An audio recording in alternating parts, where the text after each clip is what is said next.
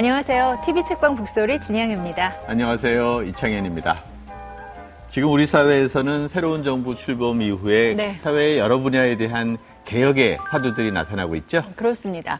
그런데 국민들을 상대로 여론조사를 해보면요. 항상 1순위로 꼽히는 게 바로 검찰 개혁입니다. 그렇죠. 예. 네, 대통령 탄핵을 불러온 사실 그 시면에는 김기춘, 우병우 등의 검찰의 문제가 상당히 컸던 것 같은데요. 그래서 많은 사람들이 검찰 개혁에 대해서 이야기하고 있는 것 같습니다. 네, 국민들이 검찰을 불신하는 이유가 뭔지 또 역사적인 배경을 전하면서 해법을 모색해 본 책이 있어서요. 오늘 저희가 저자를 모셨습니다. 먼저 화면으로 만나보시겠습니다.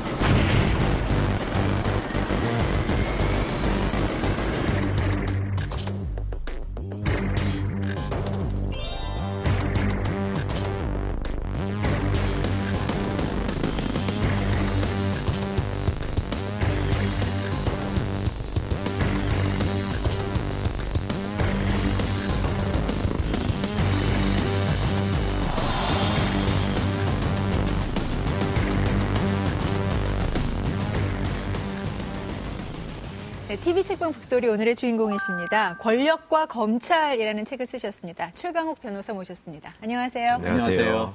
감사합니다. 네. 권력과 검찰, 괴물의 탄생과 진화. 이거 참 어려운 책일 것 같은데요. 어떻게 반응들이 어떻습니까? 글쎄 출판사에서도 생각보다 반응이 뜨겁다고 놀라시더라고요. 그러니까 이제 아까도 소개해 주셨지만 국민들이 지난번 소위 촛불 혁명을 겪으면서 어, 그 적폐 진원지가 어디냐라는 점에 대해서 많이 생각들을 하셨던 것 같고 네. 또그 과정에서 검찰이 보인 모습이 너무나 실망스러웠기 때문에 이 검찰 개혁이라는 게 진짜 시대적인 과제가 돼 있는 거 아닌가. 그래서 이제 책에 대해서도 많이 관심을 보여주신다 이렇게 생각합니다. 네.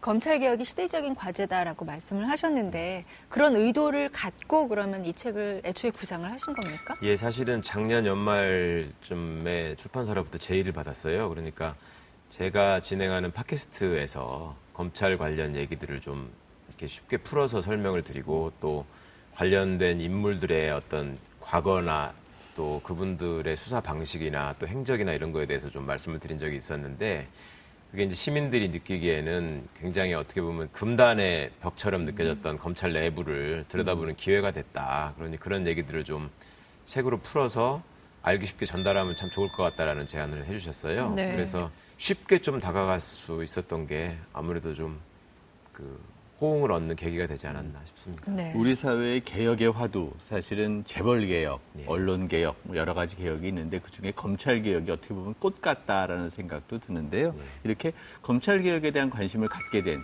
특별한 계기가 있으셨나요? 글쎄 사실은 굉장히 좀 불행한 일이죠. 검찰 개혁이 대통령 선거에서 공약이 되고 음. 그 다음에 국민들이 얘기하는 개혁 과제 1순위가 되는 나라는 세계적으로 우리나라밖에 없거든요.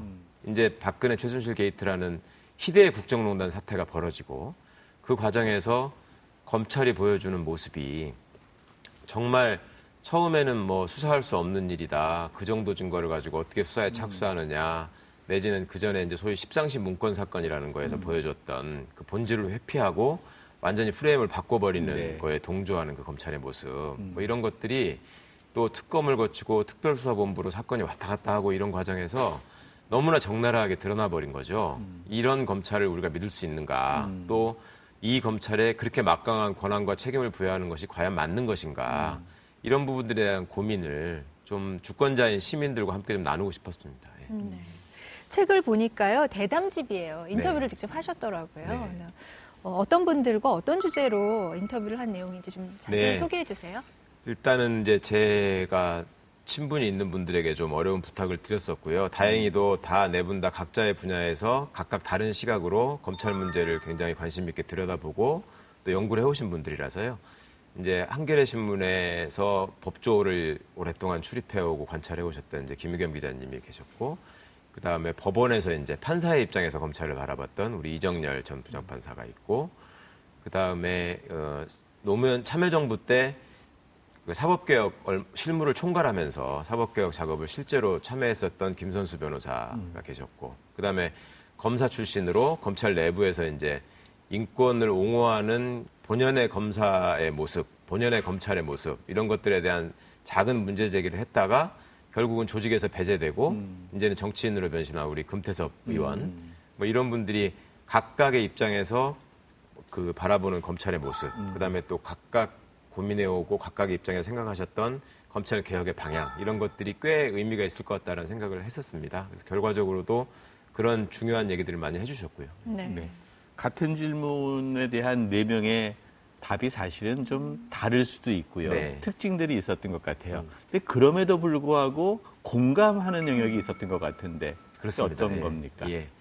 검찰이 너무 많은 힘을 가지고 있다. 음. 이걸 나눠야 된다. 음. 그다음에 힘을 빼야 된다. 그다음에 그 힘이라고 하는 것이 어, 적절한 사법적 통제를 통해서 국민에게 봉사하는 음. 정말 정의로운 힘으로 바뀌어야 한다라는 점에 대해서는 모두 다 의견이 그러니까 일치했고요. 그게 원래 검찰의 본연의 역할인 거죠? 그렇습니다. 예, 음. 예. 그러니까 검사라는 게 영어로 표현을 하면은 프로시큐터잖아요. 음. 그러니까 이거는 기소를 한다는 의미지 네.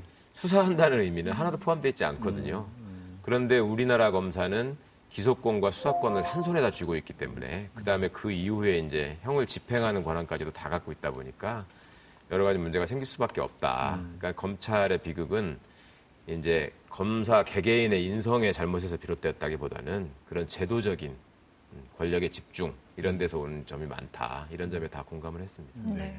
그리고 굉장히 상징적인 그 어휘가 많이 등장을 음. 하는데요. 뭐 검찰의 비극이라는 음. 표현을 해주셨는데 부제가 괴물의 탄생과 진화거든요. 예, 예. 결국은 검찰을 괴물로 예. 지칭하셨잖아요. 부제 이렇게 정하신 것도 사실은 그 부제를 제가 이제 그 제안을 하고 출판사에서 아주 좋은 것 같다라고 받아들여 주셨는데 괴물이라고 표현한 이유가 본래 그렇지 않은 모습으로 설계되고 만들어진 국가기관인데 음. 어쩌다가 이게 계속 일그러진 모습으로 점점 더 변하게 되고 네. 결국은 국민들로부터 사랑을 받지 못하고 또 질타하게 되는 그런 모습들이 괴물과 굉장히 흡사하게 됐다. 그리고 처음에 시작될 때는 괴물이 아니었으나 점점 괴물로 진화해가는 모습 이런 것들이 역사적으로 좀 거- 어, 알려지게 되면 그 배경들을 통해서 검찰이 어떤 부분을 바꿔야 할 것인가를 좀 더 쉽게 아실 수 있을 거라고 생각을 했습니다. 네.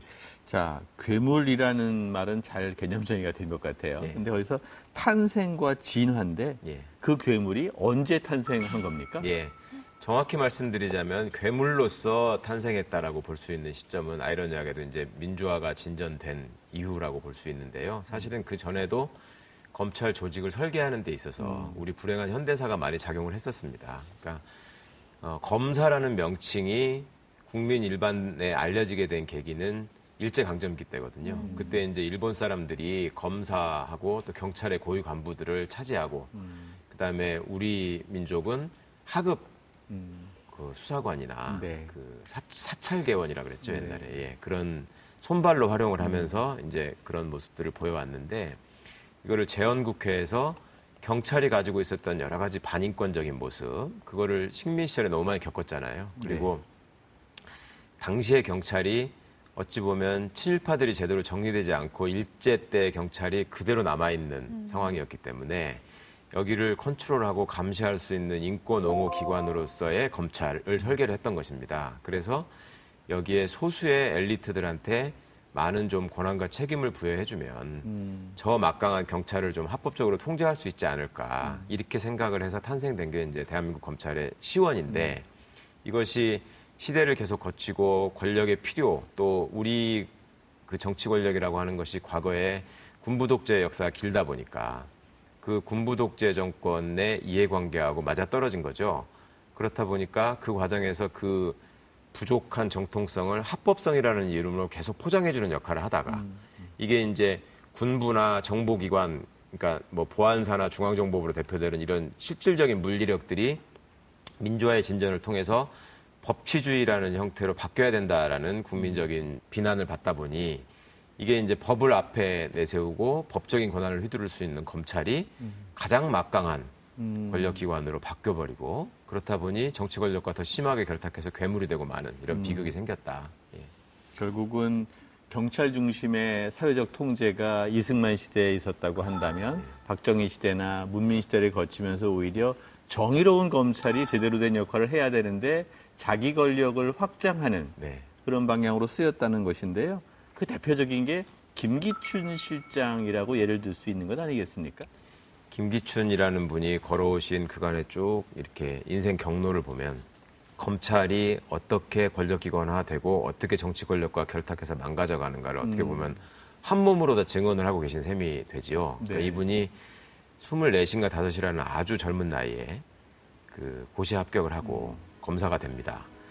그러니까 그렇게 하고 나서 이제 그 신직수라는 당시 권력의 실세에 눈에 들어가지고 발탁이 되는 거죠. 그래서 중앙정보부에 들어가게 되고 그 중앙정보부에서 그 유경수 여사 암살 사건의 범인인 문세광 씨에게 자백을 받았다라는 공을 세우면서 그 동기들에 비해서도 파격적인 승진을 하고 막강한 권한을 행사하는 그런 위치에 있게 되고 또 신직수라는 분 자체가 유신 정권을 지탱하는 어떤 법리적인 기둥이었거든요. 그러니까 애초에 이분이 어, 박정희 씨가 군에 있을 때 사단장일 때 법무참모 출신이기도 하지만 이분이 검찰총장, 법무부 장관, 중앙정보부 장을 두루 거치면서 그 쿠데타 정권의 합법성을 보완해주는 또 가장해주는 이런 역할을 아주 잘 해내셨기 때문에 그 자리를 계속 갈수 있었거든요. 그때 이제 신직수 씨의 눈에 들어서 발탁된 젊은 인재가 김기춘 씨였고 그 밑에서 이제 그런 방식들을 쭉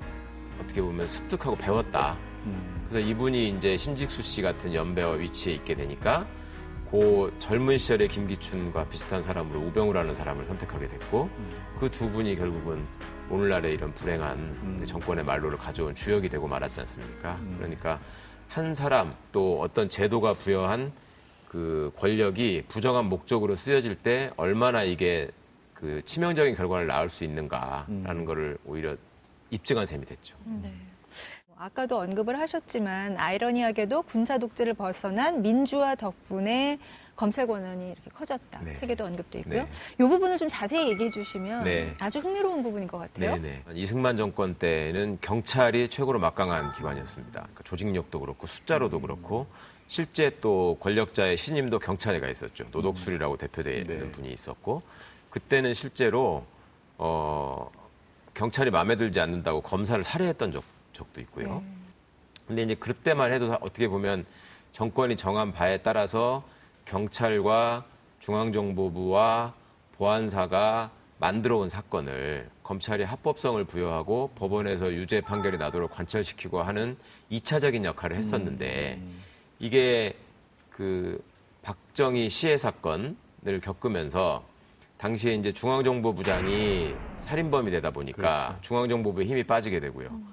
그 다음에 12.12 사태를 가져온 쿠데타를 했던 주역은 보안사령관이었단 말입니다. 그러니까 50 정권 에서는 보안사가 이제 최고의 권력기관이 됐었는데 6.29 선언을 이후로 이제 제6공화국 정부가 출범하고 현행헌법 시스템에 갖춰지면서부터는 그렇게 노골적인 물리력을 동원해가지고 정적을 탄압한다거나 아니면 권력의 의지를 관철시키는 일이 어렵게 됐었거든요. 그러니까 형식적인 민주화, 합법성을 가- 어떻게든 유지해야 됐기 때문에 그런 상황에서는 법적으로 가장 막강한 권한을 한 손에 쥐고 있고 그 다음에 법률적인 정당성, 합법성을 가진 것으로 외형상 드러나고 있는 검찰이 주역으로서 계속 등장을 하게 되고 그 과정에서 또 박철원이라는 분이 당시 대통령들과 친인척 관계 내지는 그 유능한 인재로서 인정을 받아가지고 정권의 핵심으로서 일을 했단 말입니다. 그렇다 보니까 검찰이 과거 권력기관들의 위치를 완전히 대체하면서 그런 지위를 점하게 되고 또 이것이 그 이후에 어, 국민의 정부나 참여정부를 거치면서는 또 결정적으로 국정원 엑스파일 사건이라는 그 도청 사건이 있었지 않습니까? 그거를 검찰이 또 수사를 하게 되면서 검찰이 그 모든 자료를 한 손에 쥐게 된 거예요, 어떻게 보면. 그러니까 검찰이 그야말로 명실상부한 막강한 권력기관으로 사실 법치주의가 강조될수록 이제 검찰의 권한이 세졌다라는 네. 것들이 사실 드러나고 있는데요. 책의 제목도 권력과 검찰 인데 문제가 되는 것은 이 검찰이 국가와 국민을 위해서 일해야 하는데 네. 국민보다는 국가를 네. 위해서 일하는 척 하면서 사실은 정권을 네. 위해서 일하다 보니까 이런 문제가 사단이 난 게 아닌가 생각이 드는데 그렇습니다. 예. 우리 형법에 보- 보면은 일반 시민들은 잘 모르시는 범죄가 하나 규정되어 있는데 인권옹호 직무방해죄라는 죄가 있습니다. 인권옹호 직무방해죄를 저지를 수 있는 주체는 경찰입니다. 그러니까 경찰이 수사를 하는 과정에서 인권을 침해하고 피의자에게 가혹한 행위를 하면 검사가 그거를 확인하고 처벌할 수 있는 제도가 만들어져 있는데 그거를 못하도록 경찰이 방해를 하면 처벌하는 조항이 있는 겁니다. 그러니까 제가 첫머리에 애초에 검찰이 막강한 권한을 가진 소수의 집단으로 설계됐던 이유가 과거 경찰이 가지고 있던 문제점들을 식별해내서 국민들의 입장에서 인권을 옹호해라라는 조직으로 애초에 설계됐던 거거든요. 그러니까 경찰은 숫자나 조직력 면에서 막강하니 법적인 권한은 검찰에 주겠다. 이런 게 이제 재원의의 생각이었는데 그것이 정치 권력이 정당성을 잃고 계속 독재를 추구하는 방향으로 흘러가다 보니까 독재 정권의 입장에서는 역시 한 손에 모든 권한을 틀어주고 있는 독재적인 권력을 가진 기관이 너무너무 좋았던 거죠, 활용하기에. 네. 그러니까 이제 김영삼 대통령이 민주화 일기 대통령으로서 문민정부를 자임하면서도 사실은 검찰 권력을 활용해서 어떤 문제를 정치적인 의도에 맞게 해결하겠다는 유혹에서 벗어나지를 못했고 책에도 썼습니다마는 이분이 그 과정에서 말씀하신 뱉어낸 대표적인 말이 내가 장관 20명을 줘도 검찰총장하고 바꾸지 않겠다라는 말씀을 하신 게 검찰로서도 비극이고 예, 우리 민주주의로서도 비극이고 그런 결과가 된 것 같습니다. 꾸준히 개혁을 추진을 했는데요. 그 부분들을 조금씩 좀 짚어봤으면 좋겠어요. 네, 네. 중요한 말씀이십니다. 예. 네. 김영삼 정권까지 말씀해 주셨으니까 이후에 그럼 김대중 노무현 정부 네. 쪽에는 이제 어떤 식으로 검찰 개혁을 좀 추구했는지 어떤 네, 방향으로 예, 추구를 했는지 네. 그 얘기해 주셨으면 좋겠네요. 제2공화국 정부에서 검찰의 권한을 분산해야 된다는 논의가 이미 있었습니다. 음. 그때 국회에서 보기에도 세계적으로 유례가 없을 만큼 막강한 권한을 음. 너무 집중시켜 놨다. 그러니 이제는 민주화가 된 사회가 되- 우리가 될 것이니 음. 검찰을 원래의 위치로 돌려놓자라는 논의가 그때도 있었거든요. 음. 그런데 이게 이제 말씀드린 것처럼 쿠데타 이후에 독재 정권의 음. 입맛에 맞게 계속 이렇게 활용되다가 국민의 정부 들어서서는 검찰의 대표적인 피해자가 김대중 대통령이었죠. 사형 구형까지 받고 사형 직전까지 가지 않았습니까, 실제로. 그래서 검찰 간부들이 굉장히 많이 긴장을 했었다는 거예요. 그런데 그때 김대중 대통령이 검찰 간부들을 처음 대통령에 대해서 만나는 자리에서 휘호를 하나 써줍니다. 검찰이 바로 서야 나라가 바로 선다. 네, 그것이 지금도 대검찰청 현관에 자랑스럽게 걸려 있는데 이걸 관철시키기 위해서 검찰의 인사를 중심으로 국민의 정부는 어떻게 보면 사람 중심으로 접근을 했, 했다가 결과물을 결국 제대로 완성하지 못한 채 참여정부한테 바톤을 넘겼고요. 참여정부는 그걸 제도적으로 완성시켜 보기 위해서 사법개혁위원회라는 걸 꾸려서 쭉 해왔습니다만은 이거는 문제가 이제 사법개혁 추진이라고 하는 것은 사법부가 중심이 되기 때문에 검찰은 많은 국민들이 법원과 항상 인접한 건물에 있으니까 사법부 아니야라고 오해하시는 경우가 있는데 사실은 행정부 소속이잖아요. 네. 그렇다 보니 사법개혁의 중심이 되고 검찰은 오히려 그거에 아주 작은 주제로 다뤄졌었단 말입니다. 검찰개혁의 문제가.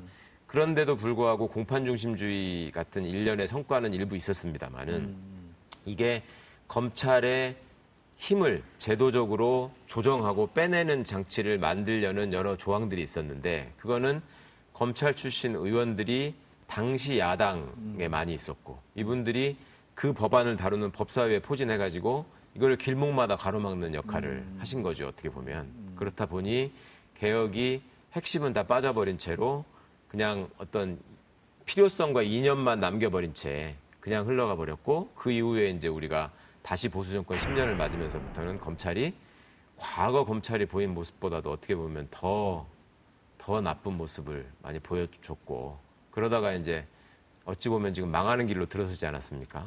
참. 진짜로 상상해 보면은 견제 받을 게 없는 없죠. 거잖아요. 그렇죠. 네. 사실은 절대 권력을 가질 수도 있고 그래서 그런지 검찰 집단 하면은 난공불락 네. 굉장히 견고한 집단 음. 뭐 이런 검찰 그 문화의 조직 자체의 특수성이 제일 먼저 떠오르거든요. 그렇죠. 예. 그러니까 아무래도 이 조직 자체의 특수성이 검찰 개혁을 방해하는 가장 큰 원인 중에 하나는 아닐까 뭐 이런 생각을 하게 예, 돼요. 적절한 네. 지적이십니다. 그러니까 참여정부의 사법개혁 작업을 통해서 일부 완화되기는 했지만 검사 동일체의 원칙이라고 하는 것이 그 검찰총장을 정점으로 한 몸처럼 움직이는 완벽한 상명하복의 그 지휘 체계를 갖춘 집단이었단 말이죠. 그렇게 한 몸처럼 움직이는데 막강한 권한까지 가지고 있고 그렇다 보니 이거를 효율적으로 그 써가 쓰- 쓰다 보면 정치 권력 입장에서는 너무나 쉽게 목적을 달성할 수 있는 일들이 너무나 많았고요. 그런데 검찰은 그런 상황에 놓여 있다 보니 정치 권력과 일종의 거래를 하기가 굉장히 쉬웠던 거예요. 그러니 비극이 생길 수밖에 없는 일이고 또 그런 검찰을 상대로 누군가가 문제를 제기하게 되면 검찰이 막강한 힘을 동원해 가지고 그거를 사전에 다 처단을 한단 말이죠. 그러니까 내부에 비리가 있더라도 이거를 식별해내기가 어렵고 외부에서 그다음에 자정 기능을 요구하기에는 이게 너무나 단단한 견고한 조직체가 돼 있다 보니까 이거를 스스로 바꿀 수 있는 기회도 없었고. 그러니까 이제 이게 극명하게 드러난 것이 참여정부 때 과거의 권력기관들이 자신들의 어두웠던 과거 행적에 대해서 다 반성하는 위원회를 꾸렸고 과거사 진상 규명에 관한 조사를 통해서 다 수장들이 반성하는 성명을 발표하고 국민에게 사과하고 다 했었습니다. 유일하게 과거사 진상 규명도 하지 않고 사과도 하지 않은 조직이 검찰이에요. 군대도 하고 법원도 다 했는데 경찰도 했는데. 그러니까 그런 것처럼 어, 감히 누가 우리를 건드려 라는 게 있고 그 다음에 검찰로 모든 권한이 집중돼 있다 보니까 국회에서 문제를 제기하든 법원이 문제를 제기하든 여론이 문제를 제기하든 경찰이 문제를 제기하든 결국 그거를 처벌할 것이냐 말 것이냐를 결정하는 게 검찰이에요. 이렇다 보니 어떤 문제가 해결이 될 수가 없죠. 또 하나 이제 노무현 검찰 수사에 대해서 좀 이야기를 해보자면 사실은 사건을 누가 어떻게 하느냐, 즉 네.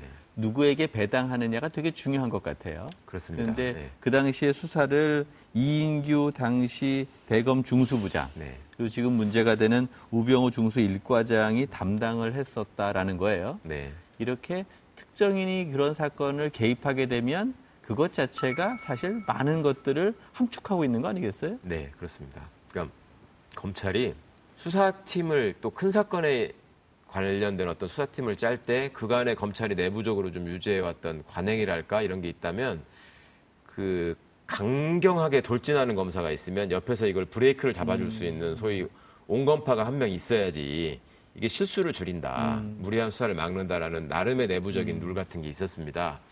근데 당시에 중수부의 진용이 이인규, 우병우 이렇게 꾸려지면서 검찰을 여러 번 그 겪어봤고 또 출입하면서 관찰해왔고 검찰의 생리를 알고 있는 특히 기자들 사이에서는 어 이거 저러다가 사고 터지는 거 아니야 라는 걱정을 했다는 거죠. 그리고 검찰 출신의 변호사들 사이에서도 그런 우려들이 있었고 그런데 우리가 다 알고 있는 것처럼 결국은 이게 비극으로 이어지고 말았죠. 네.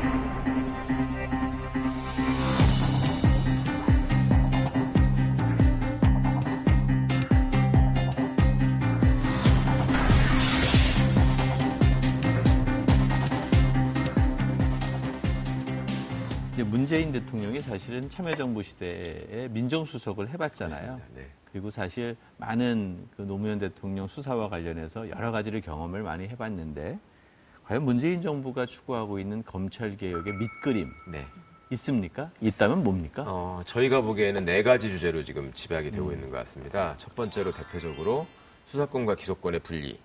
그 다음에 두 번째로 어, 공수처의 설치. 음. 예, 그 다음에 세 번째로 법무부의 탈검찰화. 음. 아, 네 번째로 검찰의 외부기관 파견 금지. 음. 이렇게 이제 구성이 된 것 같은데 첫 번째 수사와 기소의 분리라는 거는 여태 설명드린 것처럼 한 손에 너무 많은 권한을 쥐고 있다. 그다음에 세계적으로 유례가 없는 막강한 권한을 갖고 있다라는 것이고 잘못을 해도 처벌을 두려워하지 않는 조직. 그러면 이 사람들을 처벌할 수 있는 조직을 만들어야 된다.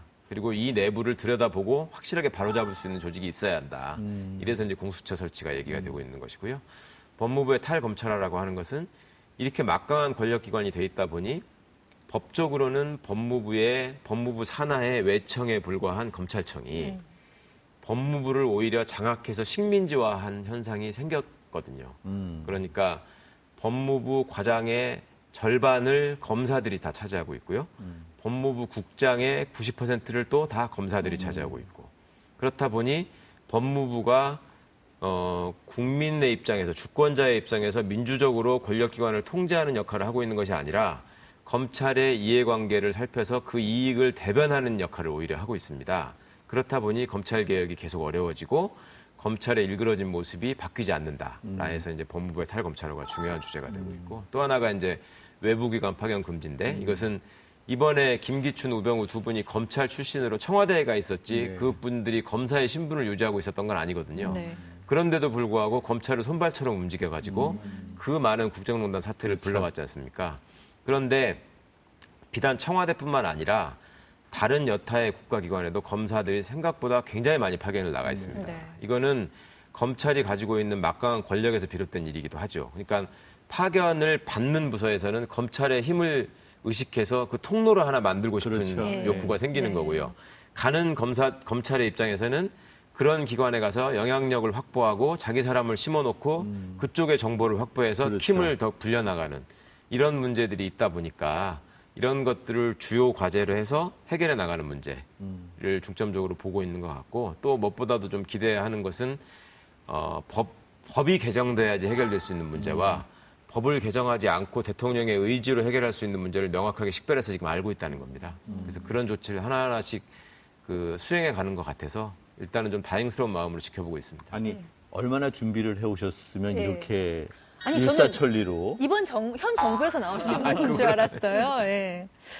그럼에도 불구하고 어쨌든 이 정부와 검찰은 뭐 어쩔 수 없는 어쨌든 권력 관계를 갖게 되잖아요. 네. 그럼 이번 그 문재인 정부가 바라는 권력과 검찰의 관계, 음. 뭐 어떤 식으로 상정을 그렇죠. 할수 있을까요?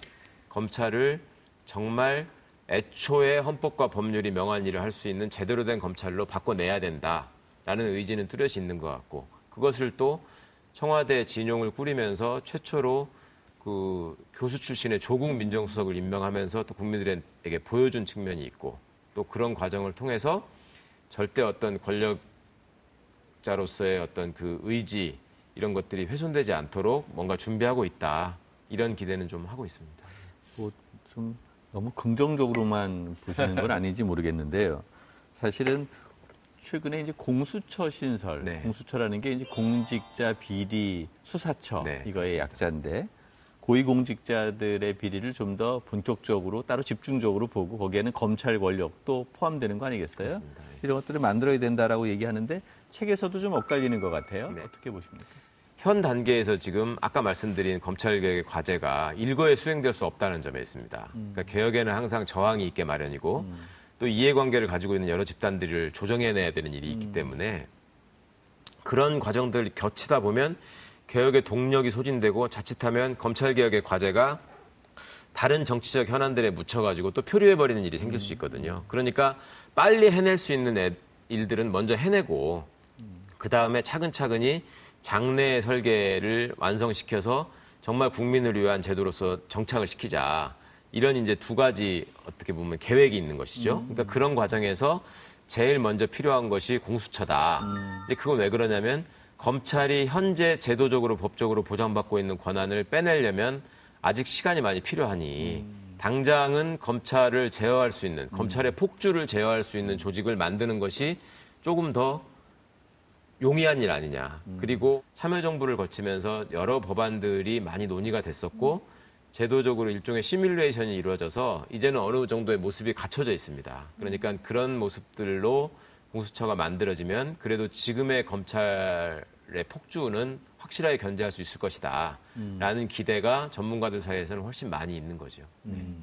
이번에 우리가 촛불 시위를 거치면서 보여준 주권자의 의지를 관철시키는 방법. 을 생각해 보셔야 된다는 거죠. 그러면 과거의 특검이나 검찰의 특수본이나 헌법재판소는 그렇게 굉장히 국민적 성원을 받는 또 민주적이고 개혁적인 분들로 구성돼 있었기 때문에 그런 결과들을 이끌어낸 것이냐. 그거 아니란 말이죠. 그냥 놔뒀으면 절대로 그렇게 할 분들이 아닙니다. 이거는 주권자들이 손에 손에 촛불을 들고 그 막그 확고한 의지를 보여줬고 그다음에 그 내부에 대해서 끊임없이 관심을 갖고 감시하고 비판하는 모습을 보여주셨기 때문에 그 집단의 이익으로 돌아서지 못하고 주권자의 의지대로 따라가야 되는 이런 일들이 있었거든요. 그러니까 앞으로 정치권이라고 하는 것이 어찌 보면 제일 많이 유권자의 눈치를 보는 집단이잖아요. 그러니까 우리 깨어있는 주권자들의 의식으로 이 부분을 일단은 견인해 나가야 된다. 그 말씀을 드리고 싶습니다. 결국 개혁의 열쇠는 국민들한테 네, 예. 있다라는 말씀인 것 네, 같은데요. 예, 주권자의 의지 말씀해 주셨는데 그래서 책에도 그런 내용이 있어서 제가 좀 읽어드리겠습니다. 두말 할 것 없이 대한민국은 민주공화국이다. 검찰은 권력자의 사냥개가 아니라 국민을 보호하고 인도하는 안내견으로 훈련되어 사랑받아야 한다. 그 과정에서 지금까지 끝내 사과하지 않았던 과거사 또한 분명하게 반성해야 할 것이다. 지난 겨울 광장을 뜨겁게 달군 이게 나라냐라는 국민들의 한탄과 함성이 검찰 개혁으로 이어지는 것은 어찌 보면 헌법적 명령이라 할 수 있다. 수사를 제대로 하지 않아 대통령이 탄핵 절차를 통해 파면된 것이 아니라 검찰 스스로 권한을 남용하며 법과 정의를 우롱하는 폭력 집단으로 전락한 것이 민주주의와 법치주의를 정면으로 부정한 국정농단으로 이어진 것이라 해도 지나치지 않기 때문이다. 그러니 검찰을 개혁의 칼자루를 쥐고 있는 정치권에 대한 감시와 압박을 결코 소홀히 할 수 없다. 촛불 시민은 법무부와 대검에 국한되지 않고 국회를 향해서도 나아가야 한다. 모든 개혁은 힘에 의해 이루어지고 힘에 의해 좌절된다. 결국 힘을 가진 쪽이 개혁을 이루어내는 것이다. 이제 우리는 역사 앞에 당당한 검찰을 가질 때가 되었다. 예, 촛불 시민의 정신 이것이 사실은 대통령을 파면시켰던 것처럼 예. 촛불 시민의 정신이 검찰 개혁을 완성할 수 있는 기반이다라는 네. 말씀을 하신 것 같고요. 이렇기 때문에 깨어 있는 시민의 중요성을 다시 한번 이야기해 주신 것 같습니다. 검찰 개혁 남이 하는 게 아니라 국민 스스로 해야 된다 이런 얘기인데요. 책의 표지에 보면 이번이 아니면 다음은 없다. 예. 되게 절박한 멘트를 쓰셨어요. 추강욱 변호사님이 국민을 대표해서 문재인 대통령께 검찰 개혁에 대한 제언을 한번 카메라를 보고 해주시죠. 예. 대통령님 전에 그 검찰을 생각한다라는 책을 통해서 검찰 개혁에 대한 강력한 의지를 표명하시는 자리에 제가 사회자로 있었습니다. 그때 말씀하실 때 그 눈빛, 그 목소리를 여전히 기억합니다. 그리고 그런 의지를 높이 사서 촛불 시민들이 대통령의 자리를 부여한 것이라고 저는 믿습니다. 그 자리에 계실 때 또 그 자리에 계시- 가시게 되는 과정에서 주권자인 시민들이 보여줬던 그 열망을 내내 잊지 마시고 다른 어떤 어려움과 난관이 있더라도 정말 초심을 잃지 마시고 앞만 보고 직진하는 모습을 꼭 좀 보여주셨으면 좋겠습니다. 이번이 아니면 정말 다음은 없습니다. 이번처럼 국민적인 성원과 열망이 집중됐던 시대도, 시대도 없었던 것 같습니다. 그리고 무엇보다 그 열망을 잘 담아내고 그 열망을 실현하는 방법에 대해서 제일 많이 고민하신 분을 우리가 대통령으로 뽑았다라고 하는 것을 일단은 안심하고 감사하고 있습니다. 이것이 결국 우리 역사의 큰 축복으로 남을 수 있도록 갖고 계신 모든 역량과 노력을 발휘해 주실 거라고 믿고 또 기대하겠습니다.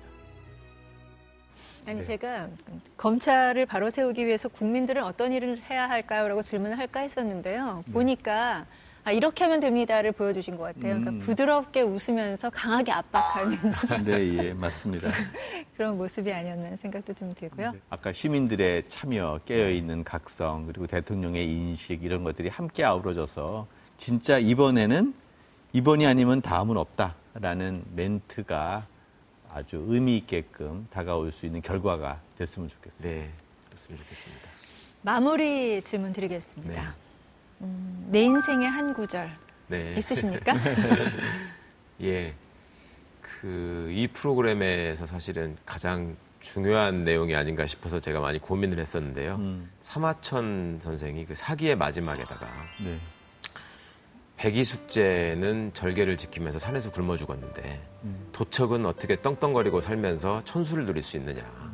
세상에 하늘에 도라는 것이 있느냐 없느냐라고 탄식했던 그 부분이 있었습니다. 그걸 보면서 상당히 충격을 받았었고 아 세상이 이렇게 되면은 우리 아이들은 어떻게 자라야 될 것이고 우리 역사는 어떻게 되는 것인가에 대한 어떤 스트레스와 고민이 계속되고 있었습니다. 근데 그 순간에 노자가 쓴 그러니까 노자의 말씀을 담은 노자 책에서 하늘의 그물은 성긴 것 같지만 결국 모든 것을 다 걸러낸다라는 구절을 발견하고 정말 무릎을 쳤었습니다.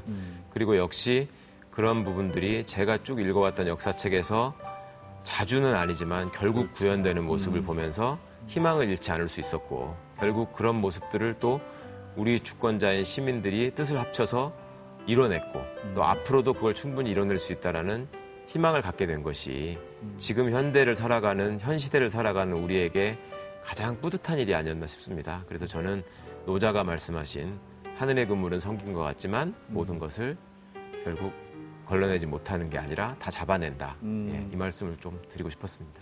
네. 멋진데요? 노자의 이야기 멋집니다. 네. 네. 하늘의 그물은 성긴 것 같지만 맞아요. 결국은 모든 것을 걸러낸다. 네. 검찰 개혁이 제대로 이루어질 수 있을 것 같습니다.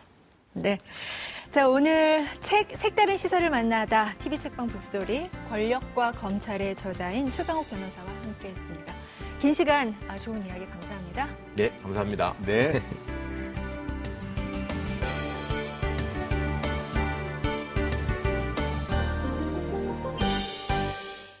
오늘 방송 좋았나요? 방송에 대한 응원 이렇게 표현해 주세요. 다운로드하기, 댓글 달기, 구독하기, 하트 주기. 더 좋은 방송을 위해 응원해 주세요. 다운로드하기, 댓글 달기, 구독하기, 하트 주기. 기억하셨죠?